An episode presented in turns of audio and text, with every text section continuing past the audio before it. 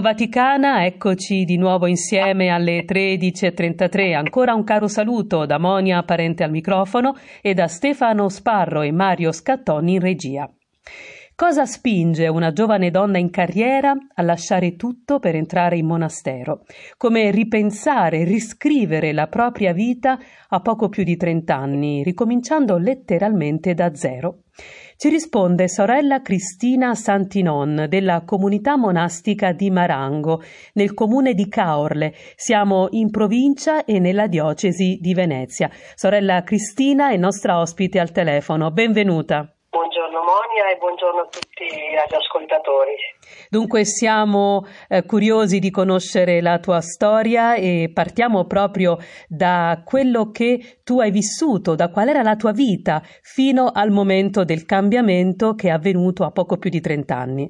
Sì, io sono cresciuta in un piccolo paesino di campagna alle porte di Treviso, dove negli anni Ottanta la parrocchia rappresentava ancora il punto di riferimento per l'educazione di ogni persona.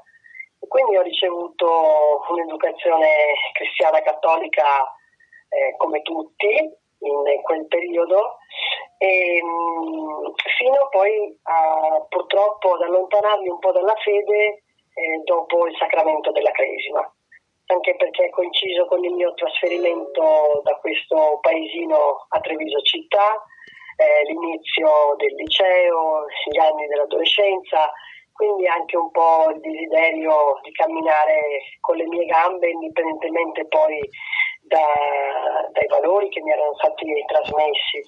E quindi ho intrapreso lo studio delle lingue, l'università in relazioni pubbliche, che poi dopo ha trovato felice connubio nell'attività di famiglia, un'agenzia di rappresentanza di marchi del mondo del vino molto importanti, ed ho lavorato con la mia famiglia per dieci anni come agente di commercio, quindi frequentando ristoranti, alberghi, enoteche, wine bar, tutti i luoghi di particolare importanza dato i marchi che vendavamo.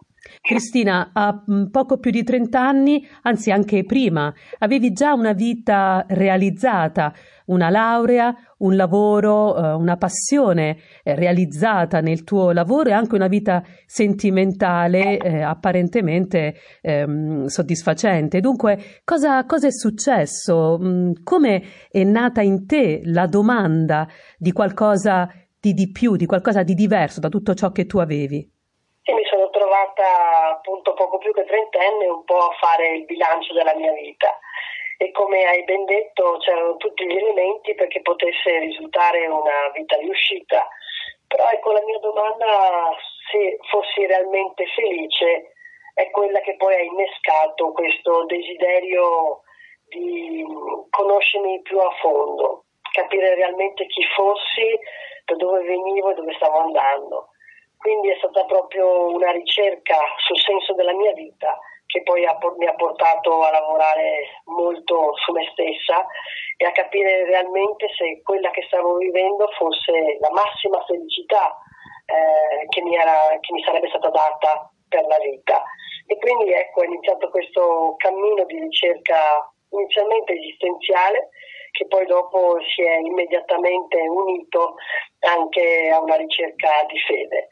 Per cui ecco, ho ritrovato quel fondamento che mi aveva accompagnato da bambina, che poi avevo un po' messo da parte, ma che poi ho felicemente ritrovato anche grazie a delle persone che mi hanno accompagnato in questa ricerca di senso della vita, che ovviamente non può essere disgiunto in realtà da una ricerca di Dio. Dunque la domanda sulla felicità è stata un po' la molla che ha innescato questo processo di ricerca interiore che poi ti ha fatta approdare alla fede, alla ricerca eh, proprio del rapporto, del dialogo con Dio. Però per una donna in carriera come te, ehm, laureata in relazioni pubbliche, che conosce le lingue, ehm, il monachesimo non sembrava comunque essere lo sbocco naturale. Esattamente, questa è stata proprio la bellezza di camminare con, con il Signore, perché poi dopo a Lui davvero nulla è impossibile, e sono approdata a una realtà di chiesa che eh, fino a, a sette anni fa per me era assolutamente sconosciuta.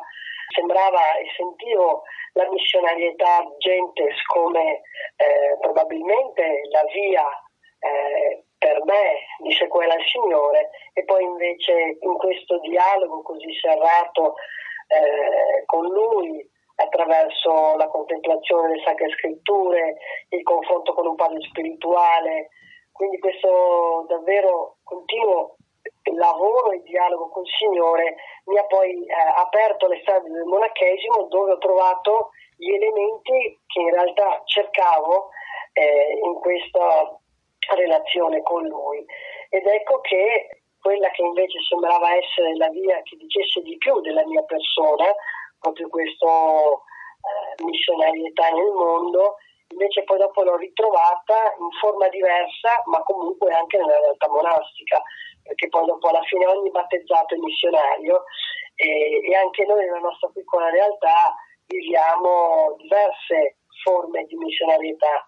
Poi, se vogliamo, mi è stata ridata anche quella ad gentes, perché sono stata coinvolta in un progetto di eh, aiuto e di vicinanza eh, a una piccola comunità monastica irachena, dove con Don Giorgio ci rechiamo ogni anno, a parte ovviamente questi ultimi della pandemia, eh, proprio in sostegno a questa piccola realtà monastica che ha vissuto negli ultimi anni tragici momenti della persecuzione dell'ISIS e quant'altro.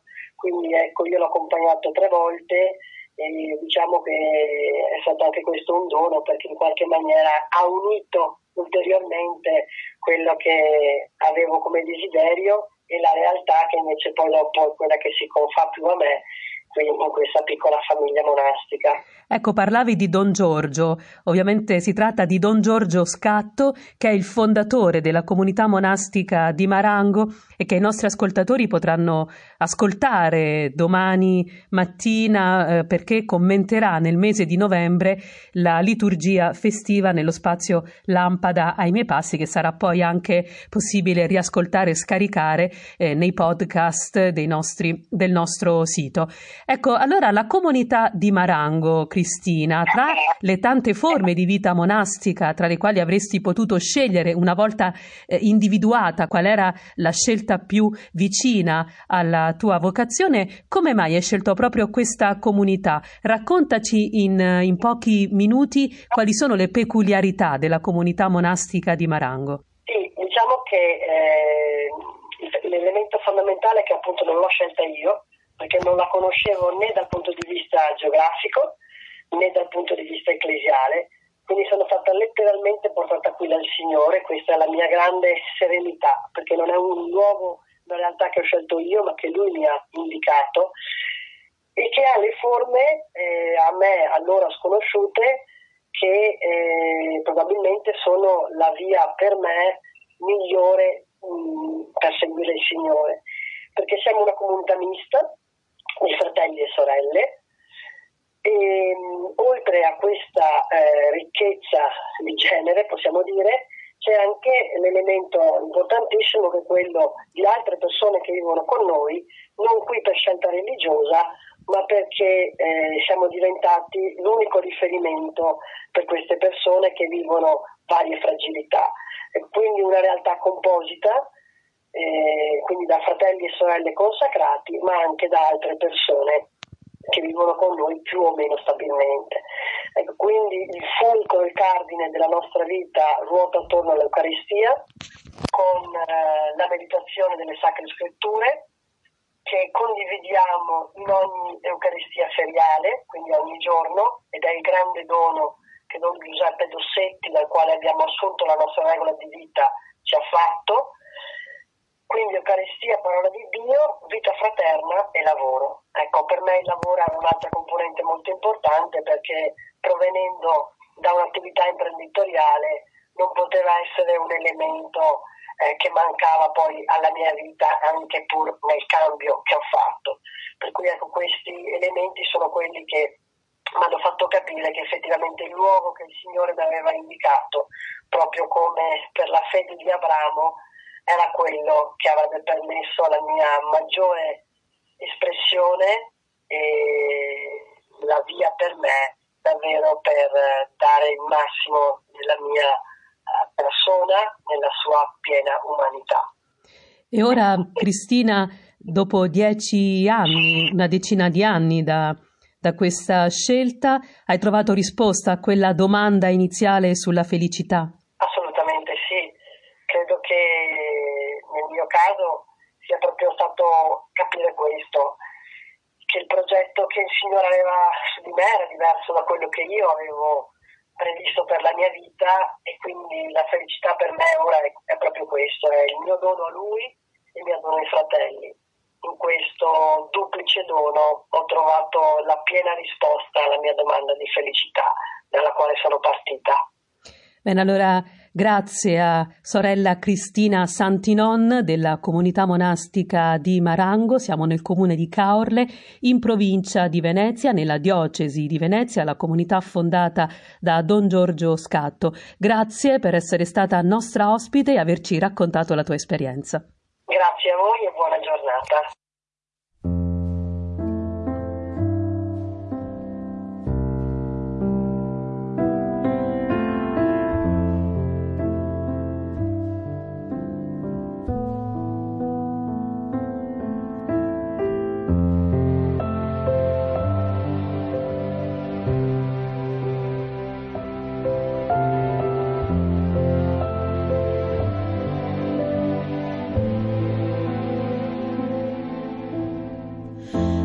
Passo dal possibile, a un passo da te, paura di decidere, paura di me.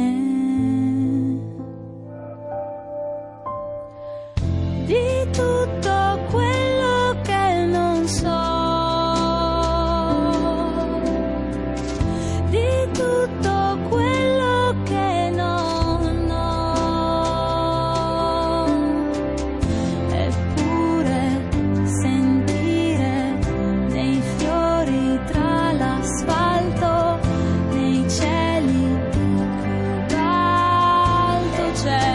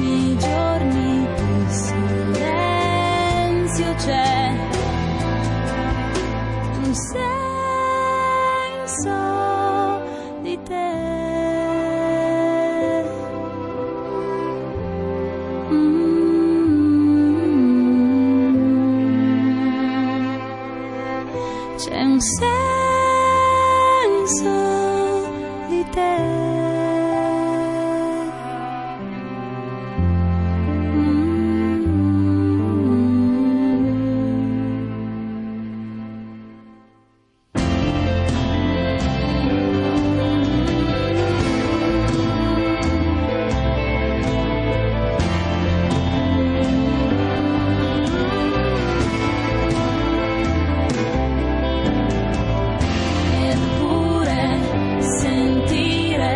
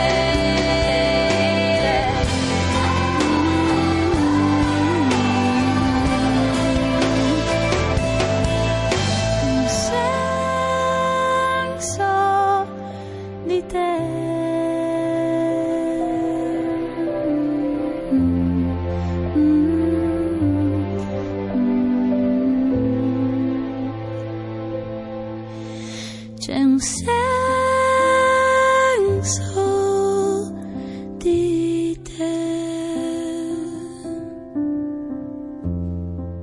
Mm.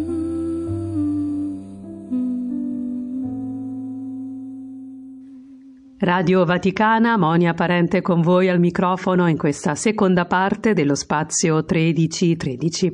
Siamo al commento di Don Fabio Rosini al Vangelo domenicale. Domenica prossima sarà la trentaduesima del tempo ordinario. Ascoltiamo Don Fabio. trentaduesima domenica del tempo ordinario. Il Vangelo ci mostra due figure contrapposte.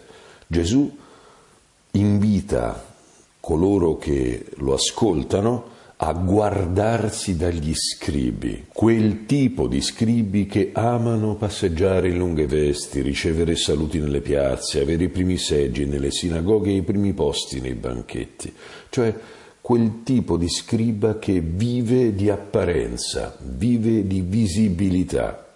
Amano, che cosa? La lunga veste, i saluti nelle piazze, i primi seggi, i primi posti. Ecco, è vivere una vita fondamentalmente miserabile, la vita che gli altri ci danno attraverso il loro sguardo, vivere di quello che gli altri possono fornirci con il loro apprezzamento, vivere per essere notati, riconosciuti, apprezzati. Siamo tutti minacciati da questa tendenza alla vanagloria che ci insidia e che si prende mh, spazio nel nostro cuore. Vivere per avere la garanzia di essere appunto riconosciuti, questa ansia da riconoscimento che è tanto forte nel nostro cuore deriva dalla paura di svanire nel nulla, di non essere importanti e fondamentalmente non essere proprio. La forza dell'amore al nostro ego prende la sua energia dalla paura, dalla paura di non essere, prende la sua energia dal terrore di sviluppare una serie di atti e una esistenza che poi cadono nell'oblio. E di fatto questa è la nostra realtà. Noi non abbiamo sostanza per noi stessi. Infatti è interessante il verbo che segue: divorano le case delle vedove. Divorare è prendere da chi è debole, prendere da chi è più piccolo di noi. Divorare, c'è una voracità in tutto questo che è collegata a un'ansia, all'ansia di essere in qualche maniera importanti, come abbiamo detto. Ecco, pregano per farsi vedere e in realtà riceveranno una condanna più severa, però si contrappone a tutto questo come è lo sguardo di Gesù. Mentre questi scribi vivono per essere visti, cosa guarda il Signore Gesù? Lui osserva come la folla getta monete nel tesoro. Tanti gettano molte monete e si sentono suonare mentre cascano, ma viene una povera vedova e getta due monetine che fanno un soldo. Interessante il particolare, che ha due monetine e le dà tutte e due. È come se una persona avesse solamente due monete da cinquanta centesimi e non tiene una moneta per sé e l'altra per il tesoro del Tempio, ma le dà tutte e due, non tiene niente. Ecco, questa povera vedova per definizione è l'elemento debole, è quella che viene divorata dallo scriba, da un sistema religioso dove la cosa più importante è appagarsi, dove la cosa fondamentale è apparire. Ecco, lei dentro quel sistema non sta. Lei ha una relazione con Dio e quella angoscia del nulla, che per lei è molto presente, perché questa parola povera vedova, in realtà quel termine vuol dire mendicante, non è semplicemente poco abbiente, dipende proprio dagli altri.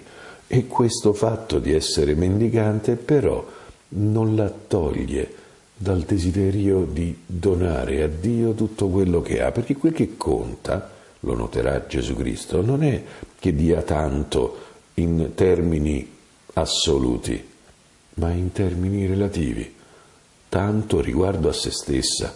Gli altri, i ricchi, hanno gettato molte monete, ma lei nella sua miseria, dice Gesù, vi ha gettato tutto quello che aveva, tutto quanto aveva per vivere, cioè la sua vita, la sua esistenza. È interessante che questa donna è colei che viene vista da Gesù, ed è molto interessante il fatto che questo è proprio l'ultimo pezzetto narrativo prima del grande discorso sulla fine dei tempi di Gesù e poi tutta la narrazione della passione. È come se questa sia l'immagine con cui ci lascia tutta la vita pubblica di Gesù prima di entrare nella grandiosa storia della Pasqua di Gesù. E questa l'immagine, questa l'immagine del rapporto con Dio, il quale non ci chiede molto o poco, ci chiede tutto, ci chiede di essere il nostro Dio, perché l'alternativa è lo scriba. Noi crediamo che ci sia una terra di mezzo, ma questa terra di mezzo non c'è. O la nostra anima riposa in Dio e ciò che ci fa vivere è la sua provvidenza, o in una qualche maniera più o meno visibile, più o meno aggressiva, più o meno addomesticata, noi vivremo delle nostre opere e dello sguardo altrui. In questa domenica noi abbiamo un'occasione per spostare il baricentro da noi stessi alla potenza di Dio. Vivere perché Dio è il nostro Dio, o vivere per sfamare quell'appetito insaziabile di vita che noi non possiamo che avere quando non abbiamo la base nel Signore nostro, nel Dio che è il nostro Padre. Quando il nostro Salvatore non è Gesù Cristo, ne abbiamo tanti di salvatori e comunque finiremo per svanire nella vana gloria che appunto è vana. Ecco, noi possiamo contemplare in questo Vangelo una chiamata, accogliere una chiamata ad entrare realmente in rapporto con Dio. È molto importante che noi ci chiediamo che cosa è ciò di cui viviamo, quello che abbiamo veramente, finché non lo mettiamo a disposizione del Signore. Noi non avremo la salvezza di Dio, ma la salvezza di quella cosa che difendiamo, o di quelle cose che difendiamo. Il Vangelo è radicale, il Vangelo non può essere ridotto ad una cosa mediocre, non può essere ridotto ad una cosa addomesticata e tranquilla. Non è un soprammobile il Vangelo, o è il centro della nostra vita, o ci serve a poco. Vivere un pochino per il Vangelo vuol dire essere un po' grotteschi, vuol dire vivere una vita che non è né per il mondo né per Dio. Ma chi sceglie Dio anziché il mondo avrà sia Dio che il mondo, perché vivrà in questo mondo libero, vivrà in questo mondo secondo figliolanza, e le cose di questo mondo non avranno potere sul suo cuore. Ecco, avere una relazione con Dio è la cosa più importante della nostra vita, e non c'è niente che si può frapporre fra noi e Dio, due spiccioli o un grande capitale. Più importante, comunque, è il rapporto con Dio.